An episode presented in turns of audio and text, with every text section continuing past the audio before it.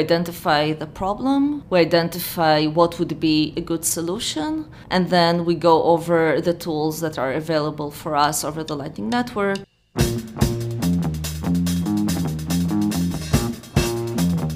Hello, Murch. Hi, Jonas. Back in the saddle again. Yeah. We are talking to Sergei and Clara today about their recent work on jamming. They have a paper forthcoming. We've seen some recent attacks on Lightning. What's your general opinion about the Lightning Network and its future stability? I remain very optimistic. It sounds like all of our problems are mostly engineering problems. I stick to Rusty's opinion. It'll take 20 years to bootstrap a new protocol. We're only five years, seven years in, something like that. So there's a little room there still, but it's working already pretty well. And we know, of course, of a bunch of ways how it breaks and is just not completely engineered out. One of them is jamming. Jamming is just a DOS vector on the network because a lot of the resources are provided for free still. So when you have a channel, let's say we have a channel, we by default usually allow up to 483 slots in parallel for HTLCs. That means we can have 483 payments being forwarded in either direction in total. And I think that's related to how big a transaction can be when we settle the channel on chain.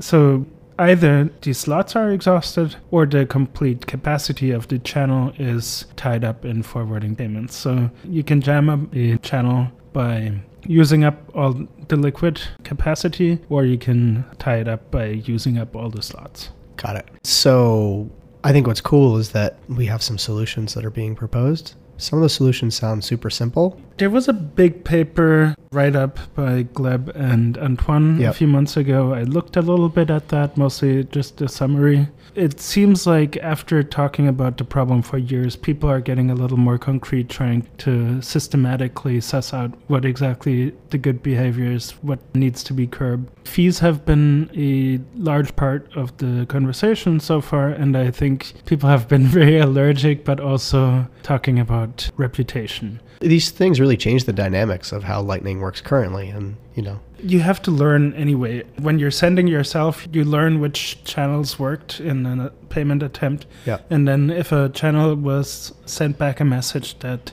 the capacity is exhausted in that direction, you remember that for a bit and you don't try that channel again because Sure. you're just wasting everybody's resources. But there's really the question of how do you make people pay for that because right now everybody's just forwarding all the messages for free and if the payment fails it just falls back for everyone and their money was still tied up for the time they still invested the bandwidth to forward the payments but they only have opportunity cost and no earnings so there have to be ways to offset the service that is being provided by payment attempts yeah, that makes sense. Well, we are bringing our heaviest academic hitters to talk about this problem. And so looking forward to this conversation. Hope you enjoy it too.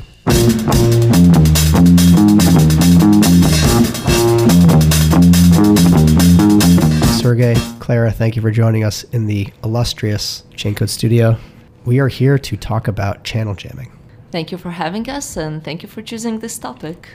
Let's start at the beginning. What is channel jamming? Channel jamming is using the resources in a channel, locking them up, and rendering the channel useless for a short time. The two resources you can use are either the liquidity available in the channel, that is the amount of Bitcoin that can be sent to the other node, and the other thing is the slots. So there is a, limit to the number of HTLCs or number of in-flight transactions that can be over the channel. This limit comes from uh, layer 2 issues, but the point is there is a limited amount you can forward, there is a limited number of transactions you can forward, and if you're forwarding a transaction and it is not resolved, this slot or this liquidity is locked and no one else can use it until you release it. I would like to like add a little bit on top of that. So if you think of a route Alice to Bob to Charlie, so when Alice forwards a payment to Charlie through Bob, Bob has to put some trust into Alice. So Alice essentially says, "Hey Bob, I want to use some of the resources of your channel to get my payment to Charlie, but I cannot tell you exactly how long it will take and for how long your resources will be occupied. So if I'm honest, I just want to get my payment across. It probably will be a few seconds, but I may be an attacker and I may be in like this malicious relationship with Charlie. Charlie may be my collaborator in this attack, and we may just hold the payment and hold your channel resources for a very long time, and you have no way to know in advance. So this is the problem. The magic of jamming for now is that you don't pay for failed transactions. So you can send this transaction, lock up the resources, and then it fails because either the person receiving it is somebody that is working with you or you're just sending something random and taking up slots and liquidity and you don't need to pay anything you can keep doing that and doing that It's like a DOS vulnerability that allows Griefer to freely spend network resources. Well, not freely. They lock up their own liquidity too, but the price is extremely low because they don't have a permanent price. Let's sort of go back a little bit further than that and just talk about the general state of the Lightning Network, its general robustness versus things like channel jamming. Matt Corallo gave a talk at TabConf about Lightning being very broken, but also has a silver lining in that we can fix these things. How fixable are a lot of these solutions, and how optimistic or pessimistic are we about the health and future of the Lightning Network? So jamming now is pretty fixable. We talked with the developer community and we got very good responses, so this is probably solvable. There are other challenges in the Lightning Network that require more and more attention. So you've been working on channel jamming for the last few months and would love to hear how you came upon this kind of project and sort of how you got started and where are you today? So this project kind of grew somewhat organically from my previous line of research, which was channel balance probing in Lightning. You can listen about that in the previous episode that we did in February, I believe. So this is a related issue that Lightning Network experiences, not more of a privacy, but more of a denial of service type of attack. And we've been thinking about how to address this. There have been multiple proposals floating around, including all types of different fee structures or reputation schemes. And we have been trying to come up with a systematic approach and think carefully about okay, what are the pros and cons of different types of solutions? What do we actually want from a solution? And try to list all the, or at least the most important aspects that a solution should have, in our opinion, and then go step by step and construct a solution, keeping, among other things, we think it's very important to keep the simplicity of implementation in mind because we aspire to come up with something practical, something that can be implemented in some reasonable amount of time and not like just be delayed once and once again for 10 years. So hopefully we have achieved some result along these lines. How does this relate to prior work? We know that some other developers wrote up a big piece about channel jamming. I think how does yours compare to that or how does it relate to it? First of all, we used a lot of prior work. The first thing we looked at was uh, Gleb Naumenko's blog post about jamming. It was a very good systemization of knowledge work with other ideas either his or things that were around the community. So we definitely, you know, standing on the shoulders of giants, to use the cliche. So we did read other works that people did. We used a lot of it. So our solution at the end is a combination of ideas that were floating around the community. It was really great working on this because it was such a mature subject that was waiting to be resolved. Yeah, there was lots of different proposals on the mailing list, uh, on the blogs and whatnot. And I guess the issue that we've been trying to address, compared or in contrast to these proposals, is to come up with something very practical and something that we hope is kind of thought out because lots of the ideas that have been floating around it was just some developer came up with an idea wrote up a blog post and it goes along the lines of okay we could do something like this. And there are like a few replies okay we could do something like that. And then it kind of sits there for three years. We hope that something more practical will come up of our results of our paper a bit faster and we hope that it's more kind of practical and we focus on the practicality as a very important design goal. Spoiler alert towards when we'll talk about the solution, it ended up that we probably should be thinking about jamming in two different styles and then to resolve each style you need a different solution that was discussed in the community. Let's get into that. So let's go into a few more details about how to deal with jamming in the future. and what your research was like, and then what solutions you arrived to. So, if we're talking about like the method or the approach that we've taken, is that we've identified what we refer to as the framework in our work, where basically we have written down a few like conceptually simple ideas, but we think they're important, what do we want to strive for. Even generically, taking a more broad view rather than just Lightning, if we just talk about such decentralized financial networks in general, because there are lots of commonalities among these types of systems, there obviously are lots of attacks. So, what should we be thinking about? What should we prioritize when we are coming up with some kind of countermeasure?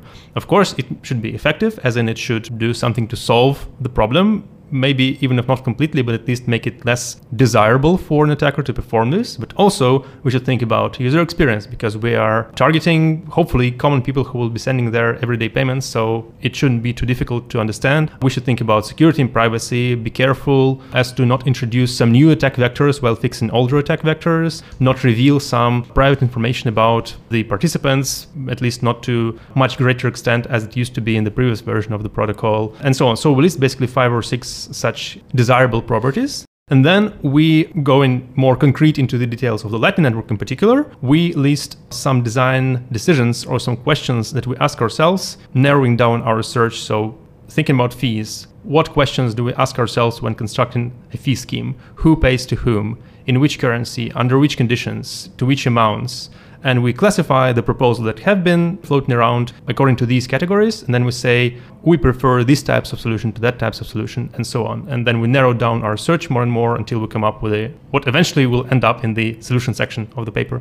And then we do a similar thing in the second part of the solution which is the reputation system again how can reputation systems be constructed to begin with who assigns the reputation based on what criteria how these reputation scores may be increased or decreased and do nodes have to agree on what everyone else's reputation is or not. And then again, answering these questions based on our priorities listed above, we come up with some solution that we think is reasonable and practical. So this is the approach that we've taken. I think the TLDR is we identify the problem, we identify what would be a good solution, and then we go over the tools that are available for us over the Lightning Network. So, for example, the problem jamming, what we want from a solution is solve it, be easily implementable, and so on. And the tools that we have are the reputation of our nodes in the network or the fees that we're charging to forward payments like throttling certain users if a channel sends you a lot of requests you would probably slow them down at some point or so not exactly and we would love to dive into the reputation so in the reputation each node assigns a reputation to its neighbors, that is, to other nodes they have a channel with. Now, everybody starts with a low reputation because I don't know anybody. And then, for example, if Sergei keeps forwarding good HTLCs to me, and a good HTLC, it means that it pays a fee and it resolves quickly. With time and with enough fees, I started thinking, okay, this Sergei, he seems to be doing good business. I already got this nice amount of fees from him. I think I can trust him. For other nodes, I don't know them, I don't trust them. Now, every time somebody sends me an HTLC, I first of all ask, is it from a trusted node? And second of all, does this trusted node tell me that this HTLC is okay? If this is from a good node that says this HTLC is a good HTLC, I will forward this using all of the liquidity I have and all of the slots. But if I get an HTLC from somebody I don't know, or like a new peer, or from somebody I trust but is not willing to vouch for the HTLC, I will only allow a limited quota of slots and liquidity. So anybody just opening a channel to me or forwarding HTLCs cannot jam all of my slots and all of the liquidity in my channels. Doesn't that have a centralizing effect? This sounds a little bit similar to the way that autopilot routing is designed, as in, I choose people who the network is already familiar with, and Therefore, if you're a business and you run a well maintained node and you have been up for a long time, then you're going to have an obvious advantage against new nodes who are just coming online. It feels more like a web of trust to me. So you don't go to a third party source and find nodes that have been vouched for by the network, but you build your own local reputation. I'm not arguing with that part. It just sort of seems like let's imagine this is implemented today. And it doesn't really matter from a reputation standpoint what the network has done for the last five years. But starting today, reputation matters. And so you build this graph as to who's trustworthy and who's untrustworthy. You can imagine that a year from now, I come online and I want to get into your web of trust. And so there is a inherent disadvantage to trying to enter the network a year from now than today. So I do want to point out that you don't rank the whole network.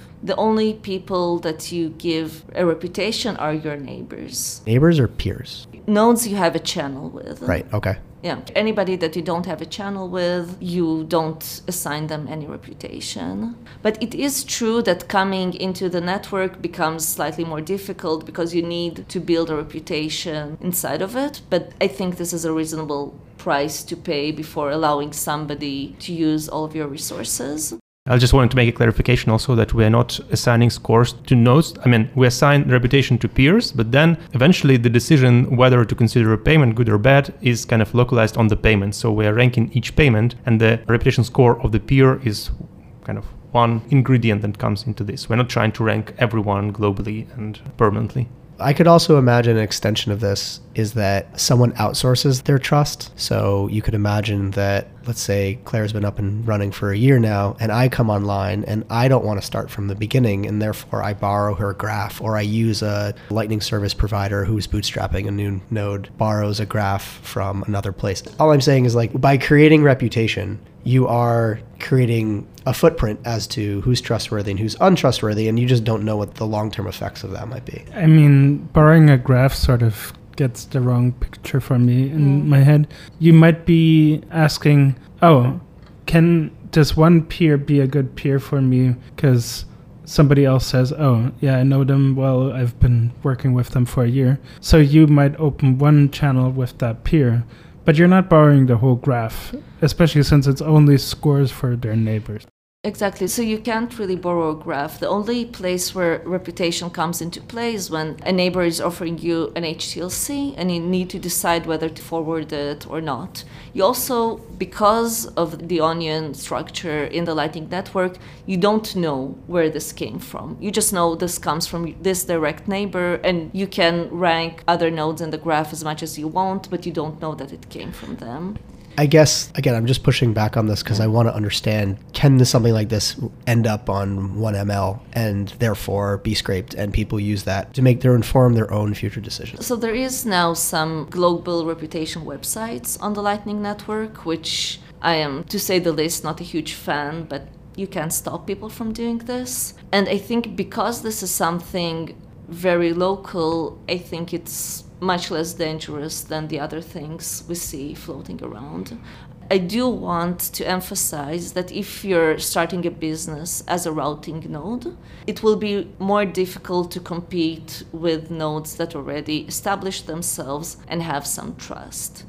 That being said, I think it's a small price to pay to protect the network from different attacks. I mean, it also sounds like it would be very reasonable to make a meet space business connection to someone and say, Look, I'm bootstrapping my business. I'd like you to open a channel with me, and you know who I am. Maybe that can allow you to initialize my trust connection a little higher. Like, nothing prevents that, right? Yeah, and also for small users just joining for some everyday kind of moving money and things like that, you would probably never need a high reputation. You won't need a lot of slots and you won't need a lot of liquidity. So you can live your happy life sending a bit of money from time to time. Nobody suspects you as a jammer. You never need like the huge liquidity or take up a lot of slots or things like that. So at least for the small users, just hanging out and sending some money, I don't think they would even feel this change coming in. Cool. So, besides reputation, what other ideas do you have to help solve this problem? The fees. It has been discussed a lot in the Lightning community, and the key word here is upfront fees. We use a somewhat more generic term, unconditional fees, because strictly speaking, they can be paid upfront or they can be paid like in the end of the payment cycle, but it doesn't matter very much. So the general idea is that currently jamming is essentially free, as we've discussed previously, because only successful payments pay the fees as the difference between what a routing node forwards and what it has received from the upstream peer. And because jams always fail, they don't pay anything. So this makes jamming very cheap because the jammer only pays for channel establishment, some capital lockup costs potentially, but not actual money. So we suggest to change that, and we've considered multiple proposals that have been suggested. We think we have come up with the most simple and practical idea, which is basically just pay upfront a little bit or pay unconditionally a little bit. We've also inherited the same structure of the fee amount. So currently the success case fee is composed of the base fee and some amount proportional to the amount of the payment. So we suggest doing basically the same thing with the unconditional part, but as we show in our calculations and in our simulations, this unconditional part can be rather small compared to the success case fee. And the way I think about this is that a channel usually has hundreds of slots. So there is a magic number 483, which is the maximum number of slots one channel might have, which means this the maximum number of in-flight payments that can be at the same time in the channel. So if a jammer wants to jam a channel, the jammer has to send hundreds of payments every few seconds. So now we're in the world of quick jamming. Slow jamming has been addressed by reputation. Now we're in the world of quick jamming, where an attacker tries to send jams that are difficult to detect because they mimic the behavior of honest payments. Because honest payments also fail with some probability, and the jammer just pretends, oh, it was just an honest payment. And because of the onion routing, we don't know where the payments come from, so we cannot connect them to the same jammer. So what do we do? So the solution, or what we propose, is to charge a small fee. And because the jammer is sending hundreds of jams every, say, few seconds, for the jammer, it would be noticeable, whereas for the honest users, it will be barely noticeable. And as a scenario for our simulations, we have shown how high can these fee coefficients be in order for a routing node to essentially not notice the difference between the attack case and the honest case. So imagine a routing node that has been earning some honest fee revenue from some flow of honest payments. And then we have some assumptions about what is the distribution of amounts of these honest payments, how frequent they come through. So we have some amount of satoshis per minute that the honest node has been earning. So then if we impose an unconditional fee on every jam, then the routing node would be earning also some amount of revenue even under the attack. So we calculate that it's sufficient to have the failure case payment as low as 2%, or it depends on the assumption about the honest payment flow, but the kind of number that we put into the abstract or something is 2% paid upfront. And this already will fully compensate the routing node for the damage that the jamming caused. From the point of view of the routing node, it will be kind of all right. Just to be clear, 2% of the final fee, not 2% of the sent amount, right? Yeah, it's not percent, 2% of the amount. Okay. It's like we had payment of 100 satoshis, uh, the success case fee is 1 satoshi, and the conditional fee would be 0.02 satoshis, something like that. And you think that that's enough? It's enough for the routing node to be compensated. So it doesn't, for the attacker, maybe they're okay with paying that. So we can't assume that there is some limit on the funds of the attacker. But what we can take care of is that a routing node or a node that relies on fees, which are nodes that would suffer from jamming, will be compensated. So when it comes to their revenue, they're like, okay, either business as usual or I'm being jammed, like the money keeps flowing, and sure, why not? What would be the mechanism by which the unconditional fees are delivered? So with HTLCs, usually you lock some money and then you say, okay, if the payment resolves successfully, the money goes to the peer downstream. And then if it fails, all of the money releases back to the peer which was upstream in the payment. Now, thanks to Sergi Delgado, we have a really nice POC showing that by changing two lines of code, instead of in a resolution, either all of the money goes downstream or upstream, we have a resolution where if something fails, not all of the money goes back upstream. There's like a small amount that goes downstream. This is the unconditional fee. They've been talking about upfront fees and whatever other fees for years, and you can actually just resolve it in rolling back to HTLC asymmetrically. I don't know that the problem that people were facing or the, the main challenge was the implementation. I think there was a lot of worry of how much do we need to charge for this to be meaningful. And there's also the UX problem because it's going to be not trivial to either explain to people that they're going to pay for a failed service or to hide this inside of the wallet, to create the wallet in a way that at the end users are happy. I'll be happy to elaborate on this a bit because I think the UX is the most interesting problem when it comes to upfront fees. Yeah, go ahead. So the thing is, the upfront fees are very small, but still it's unpleasant to pay for something if the payment fails. So we're thinking about two kinds of users. There's the one user that understands the Lightning Network, knows what's a jamming attack, and then they go, okay, so this is really such a small amount that sometimes I'm being charged, sure, whatever. But then we have the user that hardly know what's the Lightning Network, never heard about jamming, never wants to know anything about jamming. So to them, wallets would oftentimes resend the payments if they fail. And then we can tell them, okay, so the maximum amount of fees you're going to pay is going to be X. And you calculate this X based on, I don't know, you need five attempts to guarantee a success of 99.9999%. And then you're like, okay, this is going to be maximum this.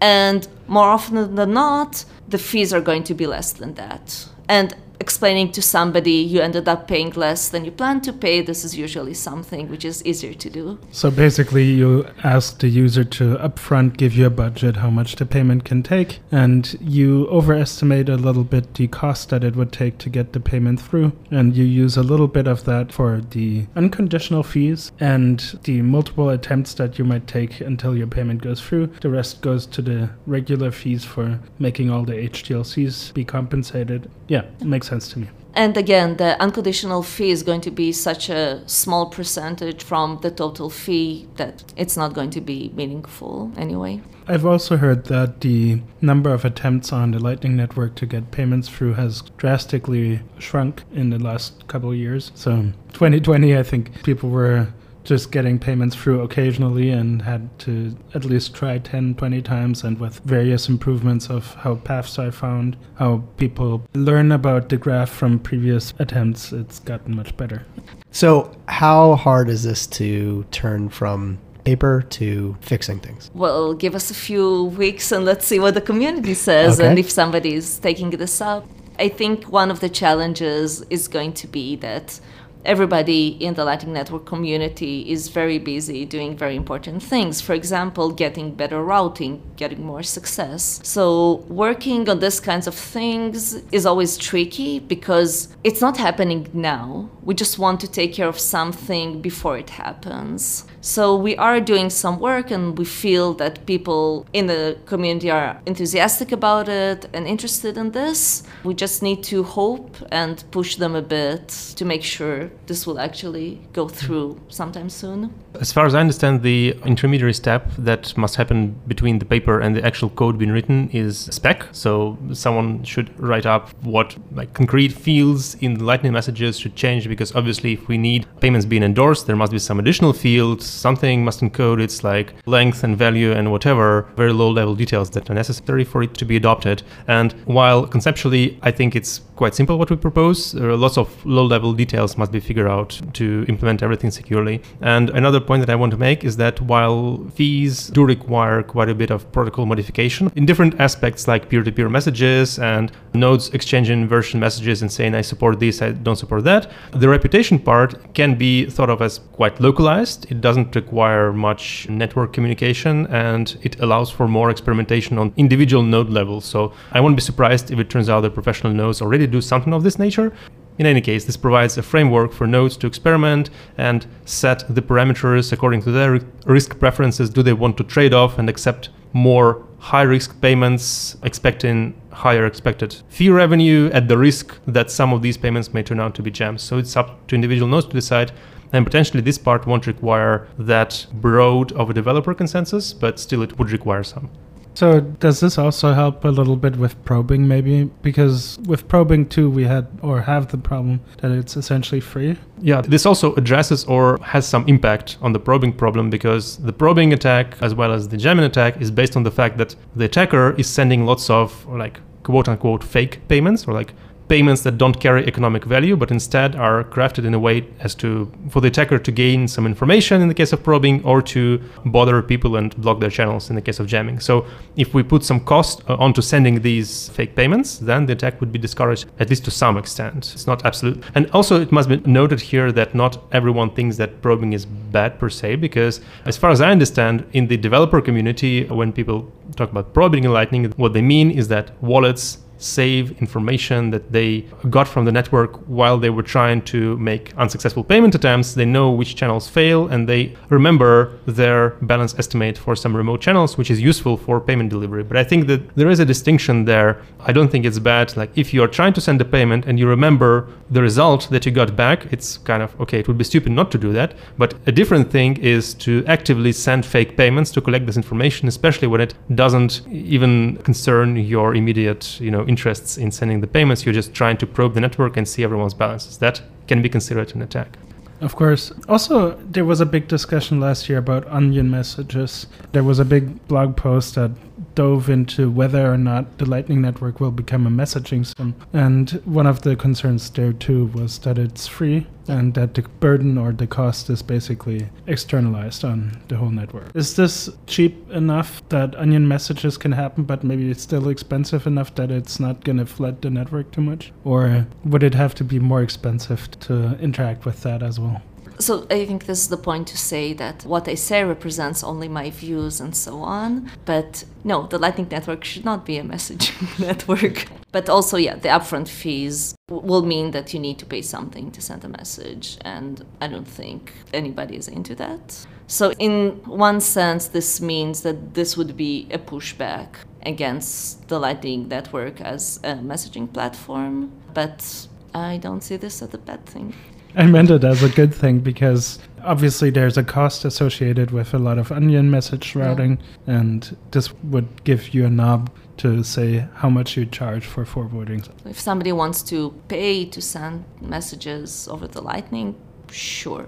I agree here that messaging is not the primary use case. Lots of engineering work is being done to address this use case that we all think about as payments. So, carrying messages that carry some economic value and economic meaning, and kind of downgrading this into simple message exchange is kind of, I mean, the whole protocol becomes kind of an overkill, at least in, in my opinion. But of course, if people are ready to pay for it, then who are we to prevent them if they pay the market price? Somewhat reminds me of like Bitcoin op return stuff and putting things into outputs. But like on layer one, you kind of burden everyone else for eternity to store this data, which is kind of not very friendly if we're thinking about like peer-to-peer ethics, so to say. In Lightning, it's a bit better because you only burden the nodes in the route whose resources you occupy while your message is being passed through. But still, I think this is not the intended use and we shouldn't optimize for it. Maybe we shouldn't actively discourage this, but we shouldn't make decisions to make it easier.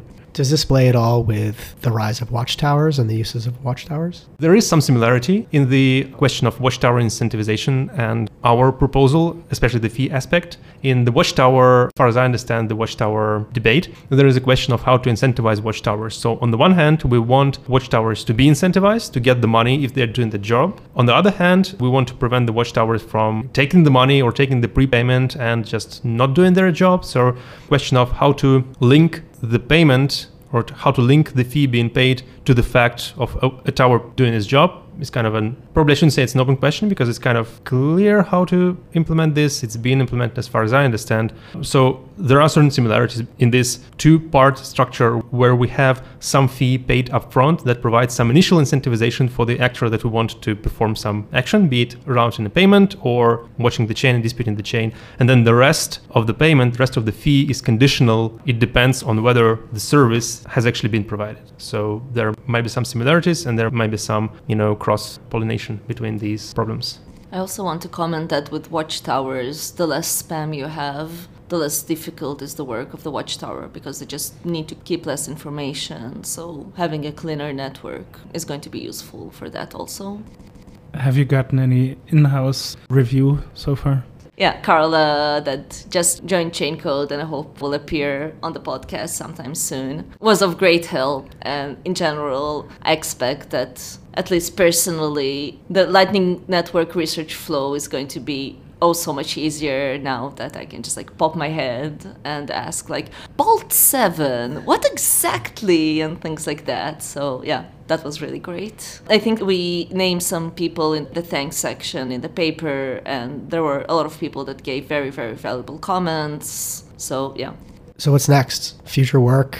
What happens after this you said you're waiting on some reaction from the developer community. Are there other proposals you plan on putting forward? Yeah, what happens in terms of future work on this? Yeah, so maybe we should list a few ideas that we list in the future work section in the paper and that have been floating around and that we don't directly include into our solution, but we think may be worth exploring. And if there are some researchers listening, they may take this as a topic of their next paper or research project. For example, the idea that has been proposed is can we make the amounts of the fees that are being paid proportional to the time that it actually took the payment to resolve? So, speaking from the kind of generic economic standpoint, if I provide some resources, it's kind of natural to take the fee proportional to the amount of resources that are being occupied. But it's not obvious how to implement this because we lack a trusted time source, or at least trusted time source with enough precision. We could look at the Bitcoin blocks. Maybe it could be a solution, but ideally we would like something with a second precision. It's not obvious what could we use. Maybe we can introduce additional trust assumptions and peers, uh, I don't know, trusting each other on the time. So if Alice says this completed in seven seconds, Bob said it completed in 10 seconds, they could come to some kind of agreement. But again, it's an open question.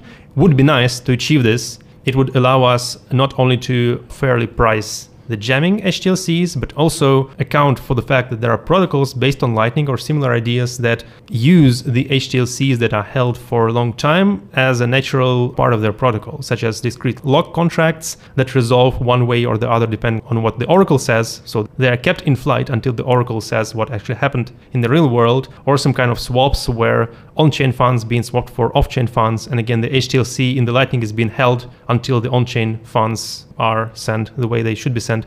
So it would be nice to price these fairly proportional to the time it is actually being held for, but again, it's a research topic. Would it perhaps be possible to at least price the amount of time that the timeout is? Because you can make your HTLC shorter or longer in the get go. So if you're requesting your HTLC to have a very long timeout period, you might need to pay more upfront fee.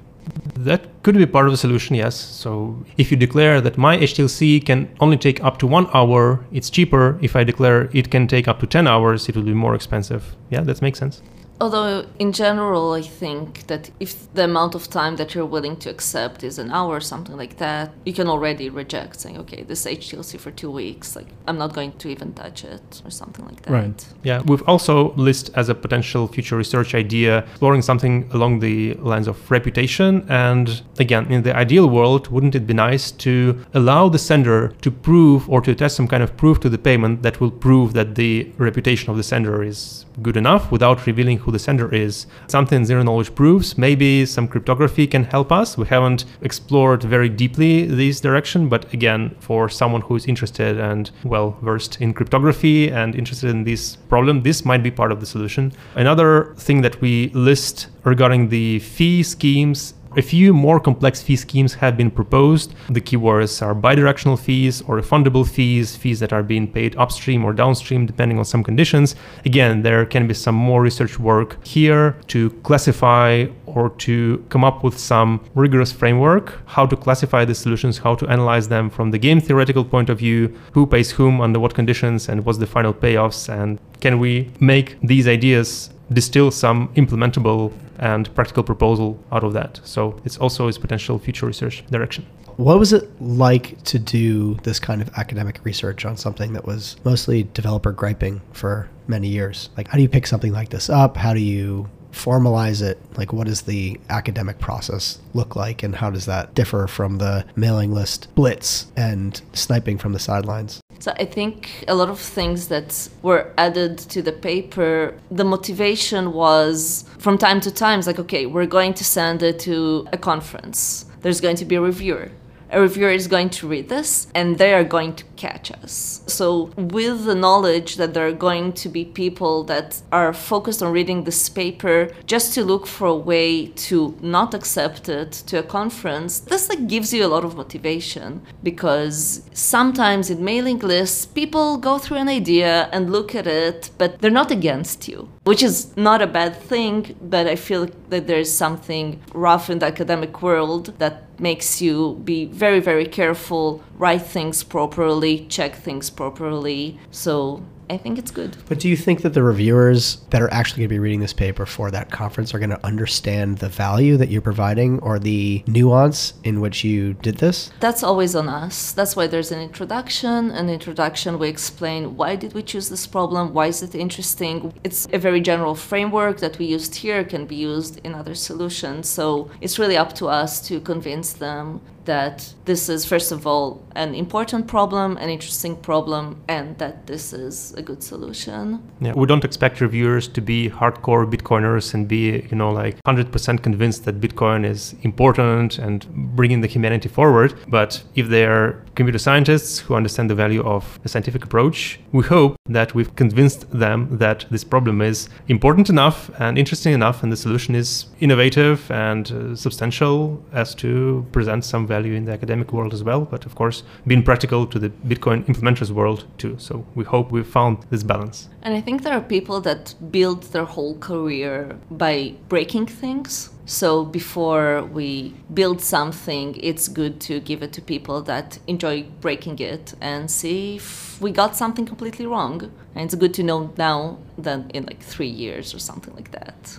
Cool. Any final words? Any thoughts? Next steps? Next projects? I'm working on a few things that have to do with the basics of the Lightning Network. Okay. There's a paper that is already out that has to do with the costs of channels, decisions when should you go to the lightning network when should you stay on chain. The second part of this work is coming out where we discuss the implications on the topology of the lightning network. So all the things you're worried about centralization with this solution somewhere at the back of my mind i'm like oh no the centralization problem is just centralization is so much cheaper. There are some projects also in the lightning network space about how to push back from centralization how to motivate people to do things slightly better. Yeah. Well, thank you for joining us and telling us all things jamming. There's a movie from the 80s called Spaceballs, and in it there is a reference to someone throwing jam at their communications and it comes through the antenna onto the screen and he takes it off the screen and licks it and say we've been jammed sir the radar sir it appears to be jammed so it's a little hard to get that out of your head once it's in your head. I'll put a link in the show notes so that you know what I'm talking about. Thank you. Thank you. Thank you.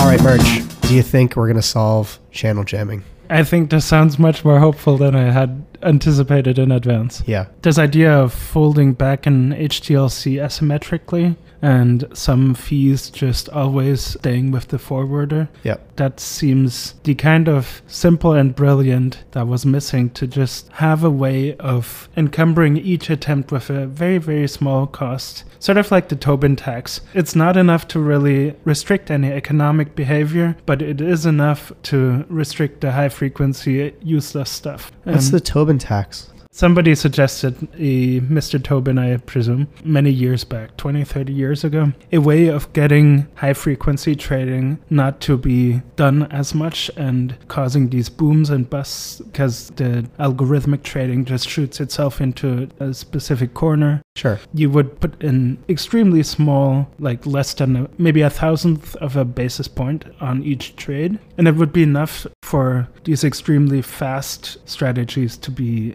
encumbered by cost. So people would still do arbitrage if there's really a gap, yeah. but they wouldn't be moving pennies back and forth in order to just make use of the frequency. So Tobin tax for Lightning sounds amazing. So to speak. Any other thoughts? Well, nice to have some people from the office on. We should get a few more people on. Yeah, we're going to get some more people on, you know, promises, promises. But we're working on it. We got our best people on it. Thanks for listening, and we'll see you next time.